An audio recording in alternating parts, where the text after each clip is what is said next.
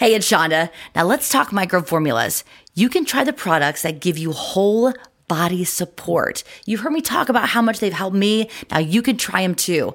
All you gotta do is use podcast 15 at checkout for 15% off. That's podcast 15 at checkout for 15% off. Visit microbeformulas.com a podcast about life. I mean, that's a struggle, I think, with every single day. Are we good enough? Everything it can throw at you. The only person that can make us happy is ourselves. Real people talking about life's real issues. Oh, yeah, there we go. This is Intentionally Disruptive with Shauna McNeil. All right, our series this month is called Hashtag Giving Tuesday. It is in honor of the Tuesday after Thanksgiving, which is the global generosity movement to give back to organizations that transform our communities. Now, this week, we're going to highlight one of my favorite local organizations, Women and Children's Alliance. They are a, no, a nonprofit located right here in Boise. Uh, they help women and children who are fleeing domestic violence cases. Now, I've had the honor of helping this organization so many times just in my radio career, and uh, you guys do so many wonderful things. Today, joining the podcast are Laura and Loopy. Girls, thank you so much for for being here. Um, this is a tough topic this is really is. And you guys, you're angels. I mean, you really are. Like I, I've worked with your organization so many different times and just seeing all the work that you put into the volunteers. I mean, it is it's a lot. It's a lot on top of just the mental strain of just making sure you want to save everybody, right? You want to save and protect everyone. So I, I, just appreciate you being here. I appreciate you helping this organization.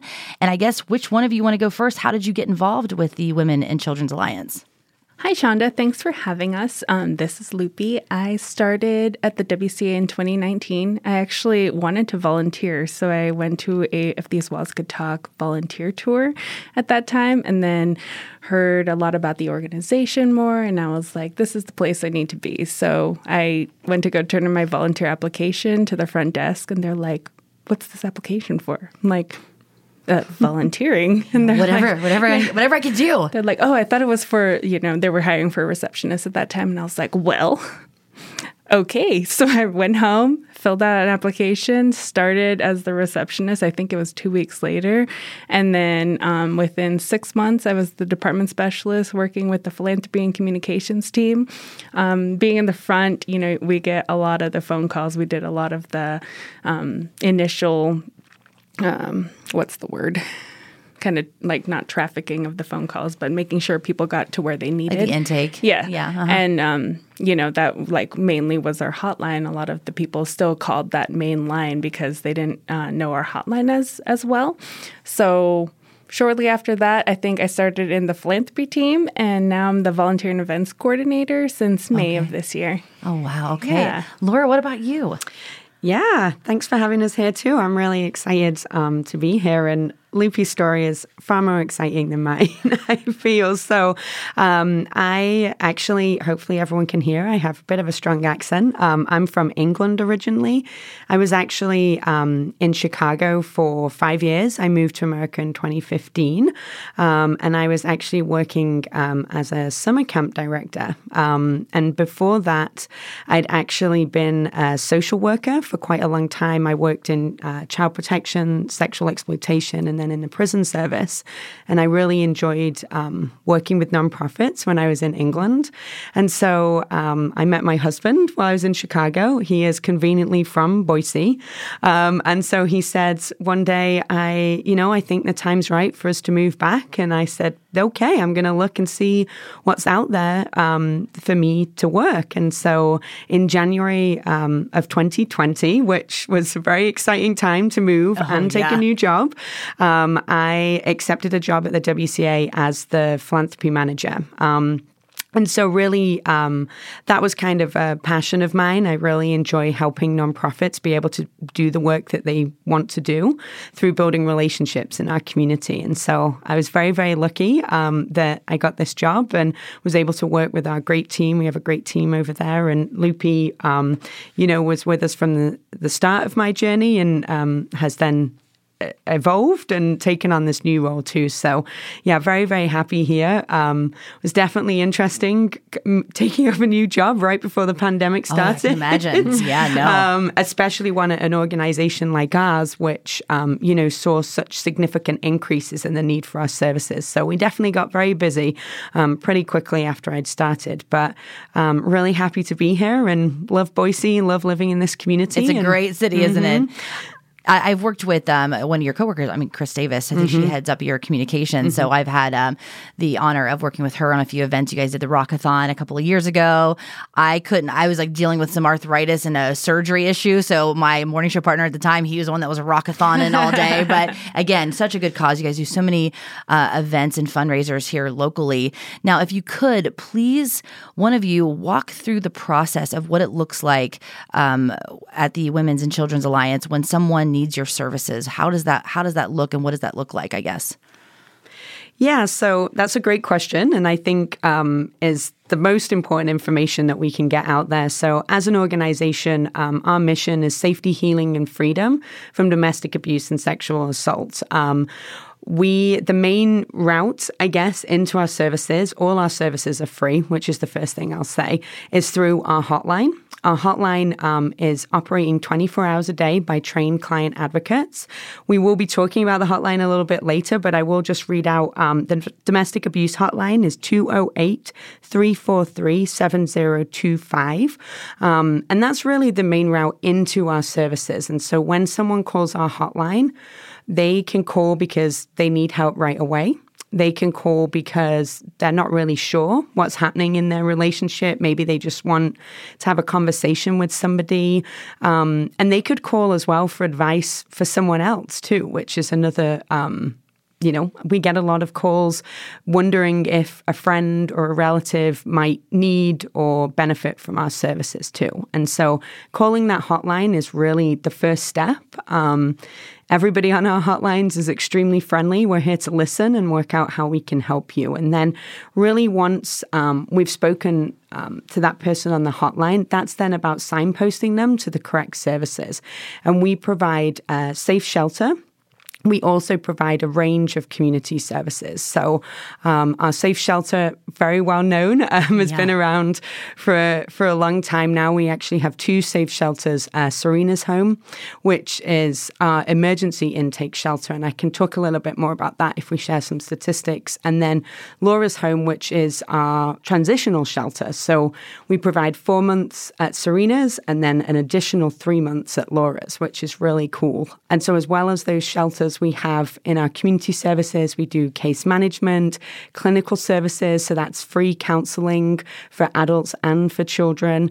We have support groups. We also do court advocacy. Um, we have financial empowerment classes, Case management. Case management. Yeah. yeah. So there's a huge range of services, and really the best way is through the hotline. The other thing I will just mention is a website. Our website, wcaboise.org, is a great place for resources. Um, it has so much information on there. We encourage people, you know, maybe if they're not ready to call the hotline, to take a look on our website. That's a great way just to find out a little bit more information. And uh, before we get into stats, because I want to get into this uh, next, but you know, th- the reason why I love your organization so much is because I'm a child who, I'm a person who grew up um, in a domestic violence situation. My mom was uh, severely abused by my father growing up. And one thing that came up, one, nobody would ever know that that happened to me. And this is the first time I've ever talked about it publicly. Um, but, you know, my mother was severely abused. I'm talking like I've witnessed the most horrific things. I mean, shooting with guns and my mom like being doused with kerosene to be caught on fire, like right in front of my eyes. Like I'm the one calling 911 as a five year old little girl, you know, like I lived that life. And one thing, you know, as I got older, because I mean, this went from the time I was. This was my stepdad. Um, um, they got married when I was like what three years old, and this lasted until I was what fourteen. And it was bad. He was an alcoholic, all these things. But one thing, when I got old enough to really speak up and say, "Why do you? Why are you staying here? Why are you doing this?" Because Children's Services was at our house all the time, and we were being prepped to basically lie uh, about everything, so to keep the family together, right? And I'd scream like, "Why, mom? Why are you staying here? Why are we doing this?" And she's like, "It's you don't understand. It's too difficult. It's too difficult um, to reach out for help or navigate those systems." And that's what I love about your organization because you you guys go the ends of the earth to make sure that these women and children are protected. And I, I, let's dive into the stats because, and then obviously go into, I guess that whole thing like how difficult is it to get into the system to make sure you are safe and and away from the person that's abusing. Yeah, the first thing I'll say is thank you for sharing your story. No, I, I, there's a reason behind my passion for what Yeah. you guys do because I, I lived it as a child.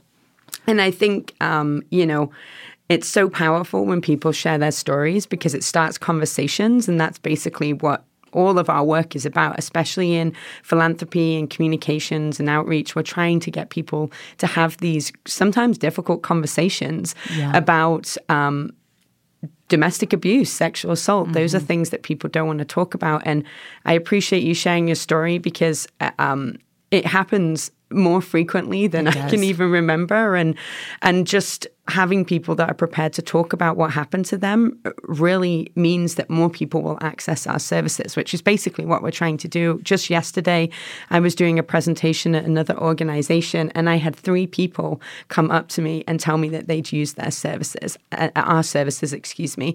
And that's in a group of about 20 people. Yeah. And so that just kind of gives you an understanding of the breadth of this challenge. Like domestic abuse is happening all and the the pretending. I mean, that, that's mm-hmm. my my family. We pretended. Like Yeah. I'd go to school. I was a great student. I was involved with mm-hmm. everything. You would never in a mm-hmm. million years think that I experienced that growing up, and that's that's what we're dealing with. You Yeah. know, it's like everybody's pretending to put on this face that everything's fine. You have no idea what people are going through at home.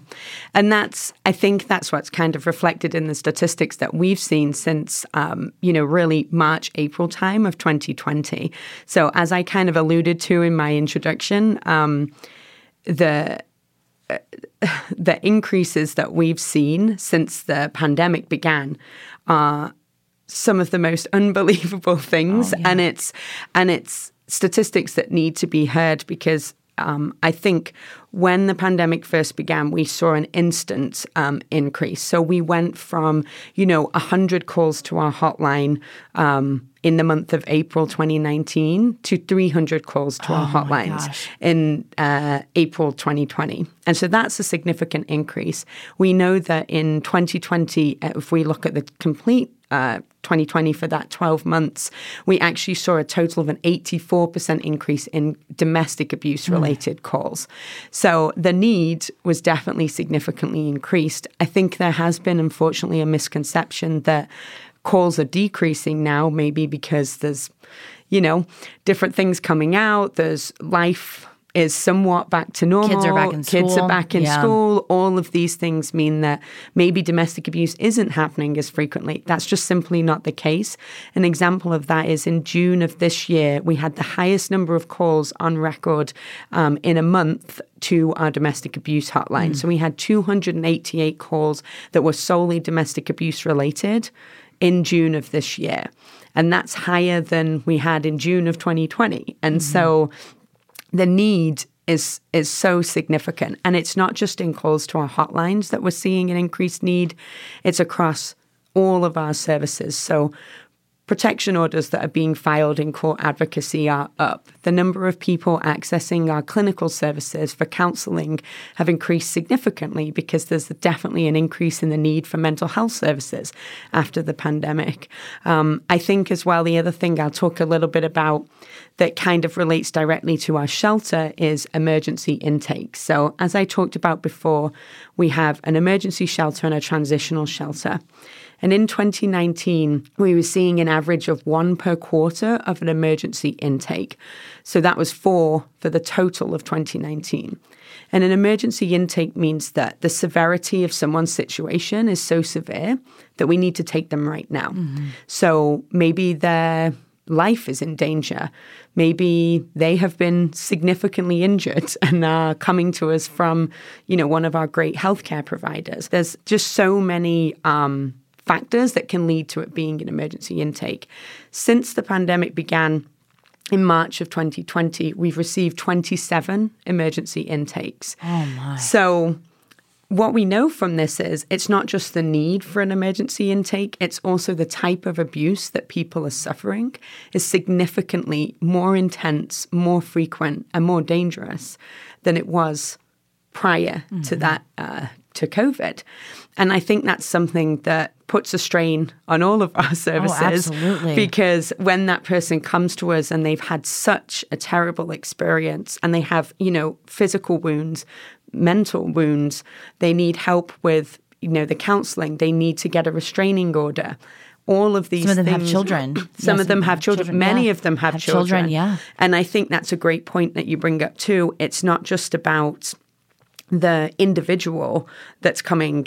You know, when we talk about 27 emergency intakes, that can be an individual or it can be a family. Mm-hmm. So it's actually a lot more people yeah. that are that are coming through. And what this does is it, it puts pressure on us to be able to continue at that high level of service because previously we were taking people in off our general wait list, but now those people um, are coming from the I guess, emergency intake side of things because they're scoring higher on the risk yeah. um, calculators that we do. And so it's really challenging. And there's just a lot of people that need our help right now and continue to need our help, you know, which is why we appreciate doing things like this. Yeah. And we appreciate, um, you know, great partnerships and relationships that we have the opportunity to build in our community to get the word out. Now, talking about partnerships, what are the needs right now? I mean, obviously, I'm sure money is always a factor mm-hmm. to keep the funds in and going. That's that's always something uh, that is needed with nonprofits, especially to the high level mm-hmm. that you that you all. I mean, mm-hmm. I'm talking courts,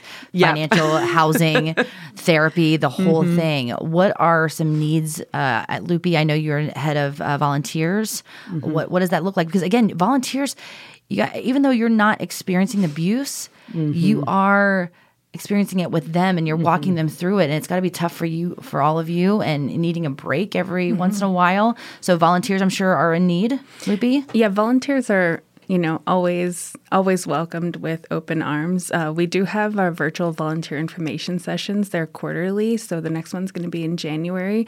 This is just a like a deeper dive because there's so many different opportunities um, within the organization, and there's only very few that are client facing. Unfortunately, what I think I've run into is that a lot of people want to work directly with clients, but you know, being the WCA and the confidentiality we very uphold, important. it's yeah. very important to you have to earn your way to them. yeah, Absolutely. Exactly. As you should, yeah. And there is a very um it's a very deep process on how we um, coordinate a volunteer to be within a certain program.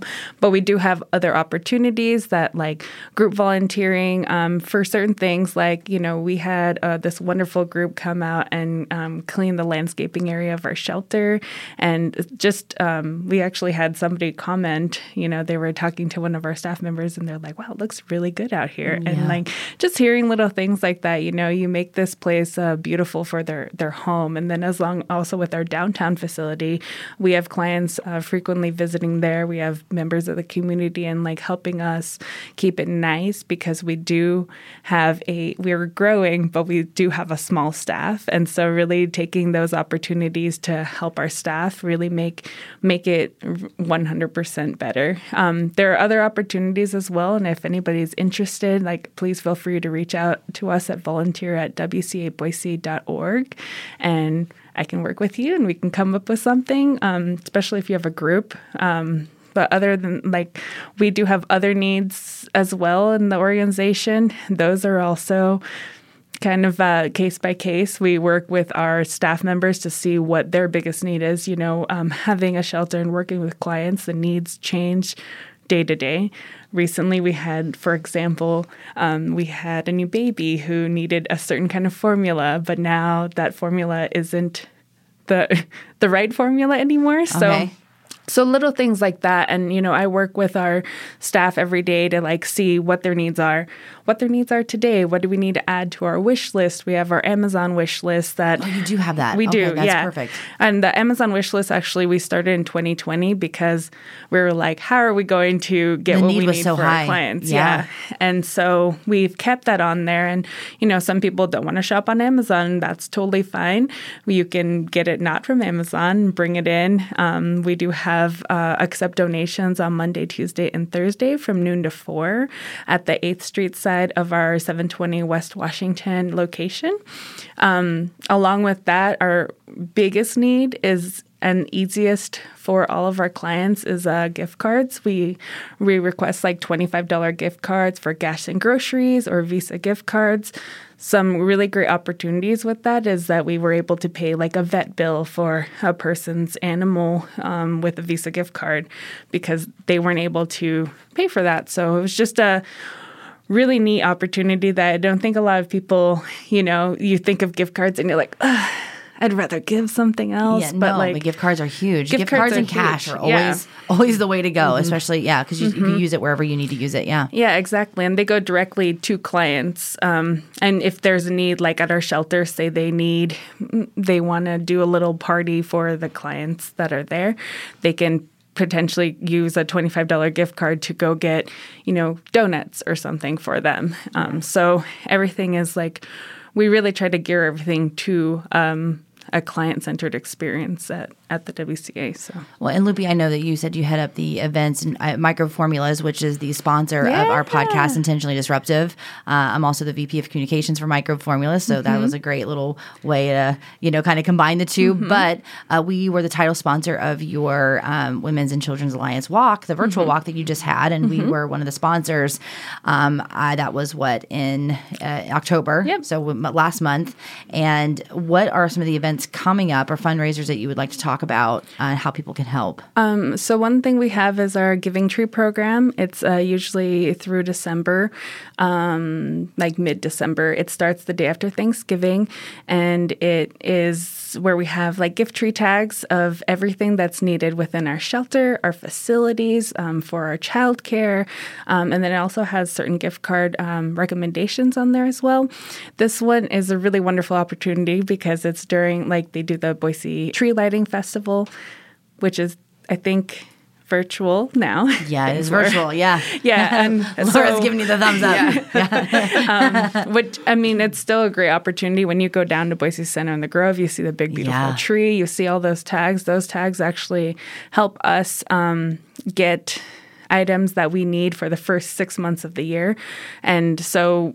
There are a lot of tags, and we do have limited storage, but that's why you know throughout the year we kind of work with individuals as they um, to kind of be mindful of their donations. Um, it's not like we don't want to accept it; it's just we really can't we don't have the space for it specifically with this big program which is really awesome. Um, i was actually just talking to some of our managers. I was like let's update this these tags. We also need it yesterday. Yeah, right, right. and so um, it's just a it's a really good opportunity because the the managers that are working directly with clients in the facility um, it's really our needs for everything to keep our organization going so we can help as many clients as we need Now we're going to put this up on our uh, social media on for intentionally disruptive. But if you want to give your website and just a way to contact and be able to donate and kind of know what's going on with Women's and Children's Alliance, could you give that? Yeah, absolutely. So our website is wcaboise.org, and you can find um, other ways to support. There's a volunteer tab on there, there's a donate tab, there's our wish list tab on there as well.